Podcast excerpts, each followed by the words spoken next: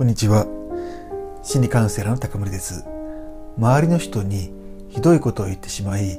いつも後から後悔してしまいます。という相談を受けることがあります。これはついついそういうものがこう出てしまうんですよね。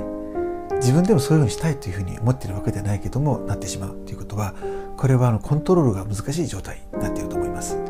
なぜこういったコントロールの難しい状態になるかって言いますと要はそれだけ自分の心の状態が苦しいっていうことですね。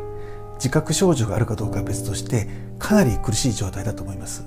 ですから限界を超えた時にこれが漏れてくるっていう形になりますのでこれは単に意志力だけを何とかするというものではないと思うんですよね。本来的に自分の中にある苦しさっていうものを和らげていく癒していくっていうことが大切ですね。そのためにはまず自分が苦しいっていうことに対して気づきが持てるといいと思うんですね分かっていればこれをどうするかっていうところ次のところに入っていけるんですけどもピンとこないっていう状態ですと自分で自分の苦しいっていう状態が分からないっていうことでこういったケースはなかなかこの攻撃性というかねひどいことを言ってしまうっていうのは止まりにくいと思いますね。まずは自分の中にそういったことを言わざるを得ないような苦しさがあるっていうところを気づいていく認めていく。その上でそこを軽くしていく。ケアしていく。ということが流れとしては大切になってくるかと思います。以上ご参考になれば幸いです。最後までご覧いただきありがとうございました。